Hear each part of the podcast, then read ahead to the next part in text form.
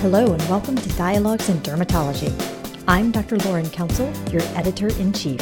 We have another exciting podcast for you today. We hope that you enjoy. To help educate members about the importance of the AAD election, Dialogues in Dermatology teamed up with 2021 election correspondent Dr. Caroline Robinson for a special election podcast series. In this episode, Dr. Susan C. Taylor this year's president elect candidate, dives into why she wants to lead the Academy.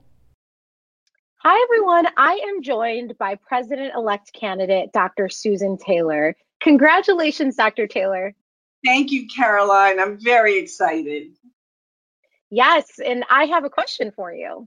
Mm-hmm. So, running for office and serving as president of the American Academy of Dermatology is a significant undertaking and a three year term.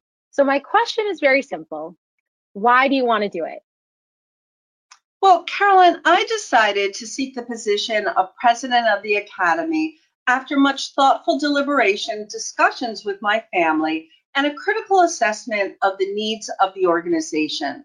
So I want to be president of the Academy for five reasons.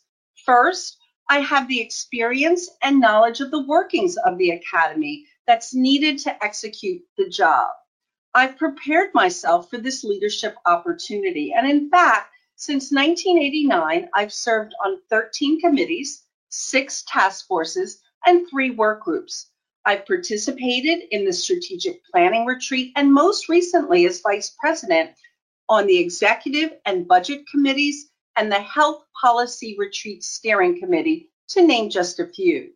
Secondly, I understand the challenges that the Academy and dermatologists face. So please know that the Academy's challenges are my personal challenges, and I am committed to the overarching goals as well as priorities of the organization. Third, my years of service in various Academy roles have prepared me to act and to act boldly on behalf of our members. Fourth, I believe I have the requisite skills and characteristics to be a strong and successful leader in the role of president.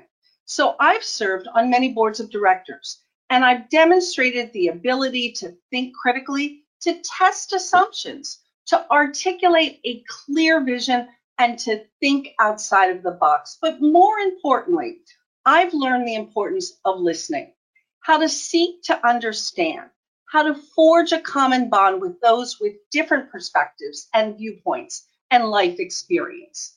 So, as dermatologists, we differ.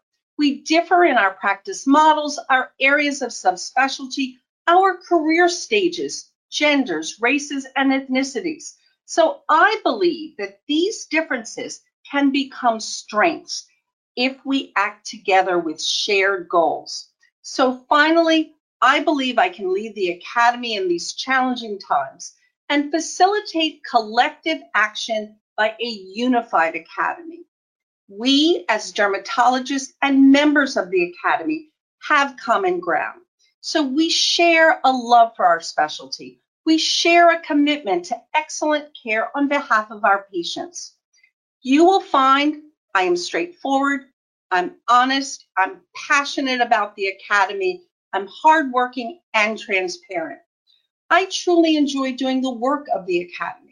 And I welcome this opportunity to serve as your president. And I thank you. Well, thank you so much, Dr. Taylor, for that thoughtful response. We hope you've enjoyed this edition of Dialogues in Dermatology. This is Laurin Council, your editor in chief. For more podcasts, including bonus issues, check us out online at the website of the American Academy of Dermatology or through the Dialogues in Dermatology app.